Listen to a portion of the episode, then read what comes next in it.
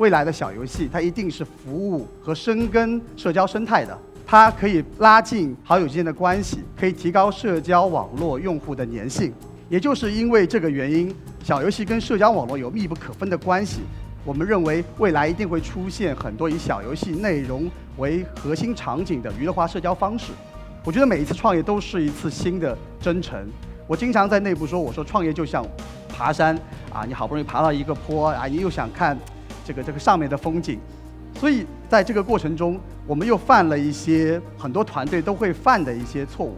我创业十三年，从学生时代就开始创业，我一直要求自己每一天要保持对整个行业的所有一切信息的吸取，结合我自己的思考和理解，我才能够在接下去的任何的竞争中，让自己能够领先别人一步。大家好，我是一刻 Talk 的讲者王晨。我是一个连续创业者，十三年里我创建过四家公司，我经历过无法面对的失败，也参与过热火朝天的融资，也完成过心有不甘的并购退出。我参与了 PC 互联网时代的百波大战，也享受过移动直播行业带来的红利。现在我正趁着小游戏的春风，带着一群人去探索社交网络下的新玩法。今天我要分享的主题就是社交生态的游戏创业。那么首先，我想带大家来看一组数据。截止2018年10月，整个中国互联网移动用户数已经达到了13.8亿，全球的移动互联网用户数已经超过了40亿。很显然，中国移动互联网的人口红利已经消失了。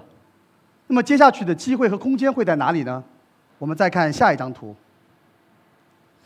2018年 Q3 季度，微信的月度活跃用户数已经超过了10亿。QQ 的月度活跃用户数超过了八亿，Facebook 的月度活跃用户数超过了二十亿。很显然，智能手机的 APP 生态正在被移动互联网社交生态所包围，很多的领域和行业将会在社交网络重新被激活和重构。其实这几年高速成长的很多头部的移动互联网企业。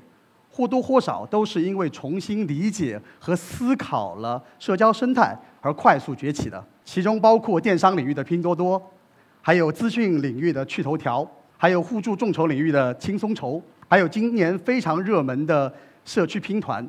很显然，移动互联网进入了新的战场，那就是社交互联网。那么，在社交互联网里面，游戏又扮演了一个什么样的角色呢？其实，游戏是一个很特别的领域，尤其在。当下这个口诛笔伐的时期，游戏好像就被盯上了审判台。坦白说，我并不是一个资深的游戏玩家，我也不是什么游戏行业的专家，有可能也是因为我这种无知者无畏，才进入了这个领域，带着我自己的一些思考和理解。那么，首先我看到的是用户红利的机会。全球的社交网络月度覆盖用户数已经超过了三十亿。而游戏的月活跃用户量只有十五亿，我相信这中间还蕴含着大量的用户红利的机会。当我们去发现社交网络，其实游戏产生了一些新的内容上的一些变化。当我们在微信里面，不管是在群还是在好友里面分享着大量的购物信息，其实你会意识到，原来购物网站推出的抽奖其实也是一种游戏，所以。游戏内容在社交生态里发生了一些新的质变。我们认为，在社交生态中，只要是推动好友之间关系和为好友创造乐趣的内容，都可以被定义为游戏。其中，我们认为朋友圈点赞是整个社交网络中第一款游戏。通过一个小小的点赞行为，它拉近了好友之间的关系，强化了熟人之间的连接。有的人喜欢在朋友圈里分享自己的见闻，有的人喜欢分享自己的生活，也有人喜欢分享自己的快乐和悲伤。但是我们每一次分享的背后，其实都是寻求被关注，而赞让我们这个被被关注的感觉升温了。群红包接龙是我在微信生态里看到的第一款基于社群的游戏。尽管一个群红包可能只有几毛钱、几分钱。但是它极大的活跃了社群内的关系，可以这样子说，发的是群红包，其实连接的是群友关系。也是因为基于对社交网络的研究和思考，我们发现，其实社交生态中应该有更多有意思的内容和游戏出现在中间，所以我们才创建了泡泡游戏。泡泡游戏是一个基于社交网络的小游戏系列。泡泡萌宠过河是我们推出的第二款游戏，它是一款以短腿柯基为主人公的游戏。它的玩法跟跳一跳有点像。但是我们加入了实时的竞技。当你打开泡泡萌宠过河，你可以跟你自己的好友一起玩，你也可以跟陌生人一起玩，也可以跟你的群友来一场公平的对决。我们希望通过泡泡游戏可以拉近好友之间的关系，也可以完成陌生人之间的游戏化破冰。这一年来，我们一直在都在探索小游戏在这个行业的一些变化。其实行业里面很多人都并不把小游戏当成是游戏，为什么呢？因为它开发门槛太低了，啊，普通的技术开发人员可能两周到一个月就能做出一款还不错的游戏，然后它也没有很宏大的这个游戏世界观，也没有很复杂的任务道具体系。但是也是因为这一点，我们发现其实它具有很多更有意思的优势，那就是它上手非常的简单，玩法门槛也很低。也没什么压力，然后免费，碎片化的时间就可以跟朋友来上一两局。也因为这些原因，我们在探索的过程中发现，小游戏的未来会是什么样的呢？首先，我们认为未来的小游戏它一定是服务和深耕社交生态的，它可以拉近好友之间的关系，可以提高社交网络用户的粘性。也就是因为这个原因。小游戏跟社交网络有密不可分的关系。我们认为未来一定会出现很多以小游戏内容为核心场景的娱乐化社交方式。小游戏覆盖了大量的非游戏玩家和大量的下沉用户，所以我们也坚定地认为，未来的小游戏会成为整个游戏行业领域的重要的流量发行方式。这一年的基于社交生态的创业，让我们重新去思考跟理解了社交生态。在这里，我也简单谈一下对于整个社交生态的理解。其实，社交生态的流量结构跟 APP 时代的流量结构完全是不一样的。App 时代的时候，我们的流量来源主要来源于应用商店；而到了社交生态以后，所有的流量都来源于人，来源于朋友圈，来源于社群。所以我们要重新去理解社交生态。其次呢，在整个我们自己创业的过程中，也踩过一些坑。我们是一个 apps 的团队啊，将近做了五六年的 apps。然后，当我们去做小游戏的时候，我们就会非常的关注留存率，关注停留时长。其实到了社交生态以后，你会发现留存会变成了一个伪命题，反而更应该关注的是拉新的成本和获客的成本。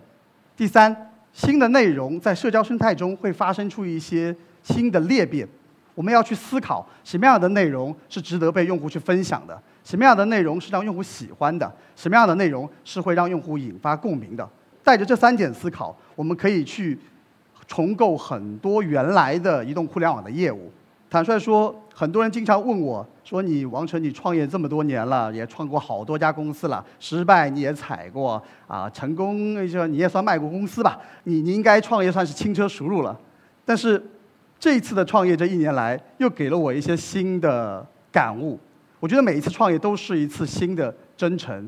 我经常在内部说：“我说创业就像爬山啊，你好不容易爬到一个坡啊，你又想看这个这个上面的风景，所以。”在这个过程中，我们又犯了一些这个很多团队都会犯的一些错误。回过头来说，我想说，早期的创业团队，尤其在一个刚刚冒出来的一个新的领域，最重要的第一点，首先是聚焦，因为很多东西还是在变化的过程中，你很难去抓住一些变化的东西，你必须去抓一些你可控的一些东西，而且本身红利的时期就非常的短，你需要。在这个稍纵即逝的机会中把握好，你才能够建立自己的长期的核心的竞争壁垒。其次呢，早期创业公司，尤其在新领域，少谈创新，多拼执行。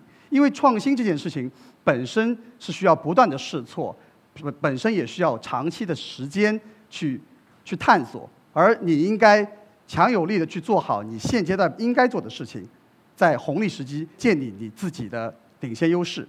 除去在业务上的感悟之外，在泡泡游戏这一年，我自己最大的还有一点感悟就是关于认同感、独立思考和快速学习。一切的管理都是建立在认同上的。只有你的员工、你的伙伴们知道我们做的公司、知道我们做的产品是为用户、为社会创造什么价值，我们才能够坚定不移地去执行。第二点是独立的思考。我创业十三年，从学生时代就开始创业。我一直要求自己，每一天要保持对整个行业的所有一切信息的吸取，结合我自己的思考和理解，这样子我才能够在接下去的任何的竞争中，让自己能够领先别人一步。呃，我记得我们泡泡游戏发布的第一款游戏叫做《泡泡打地鼠》，啊，这是一款很通俗的。呃，很很呆萌的一款游戏，一经推出的时候呢，我们就受到了大量的女性用户的喜欢，因为它本身是一个抗压性比较强的游戏，也许女孩子可能比男生压力更大一点吧。然后我记得刚上线两周，我们这款游戏就取得了三百万用户的成绩。那个时候，我和我们的团队就在畅想，说我们希望有一天，我们设计出来的游戏。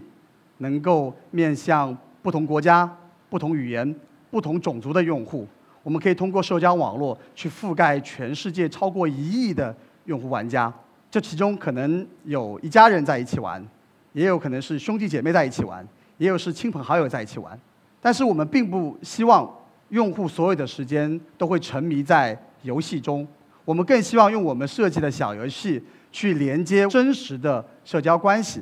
我们也希望我们设计出来的游戏内容，它是可以弘扬社会主义核心价值观，可以让更多的年轻人去重新理解和认知游戏，也可以让这个社会可以对游戏有更深的认识。不管在什么样的生态，我们希望都可以保持一颗求同存异的心，让我们为用户设计出更好、更优质的内容，让生活爱上游戏，为用户传递快乐。谢谢。谢谢大家。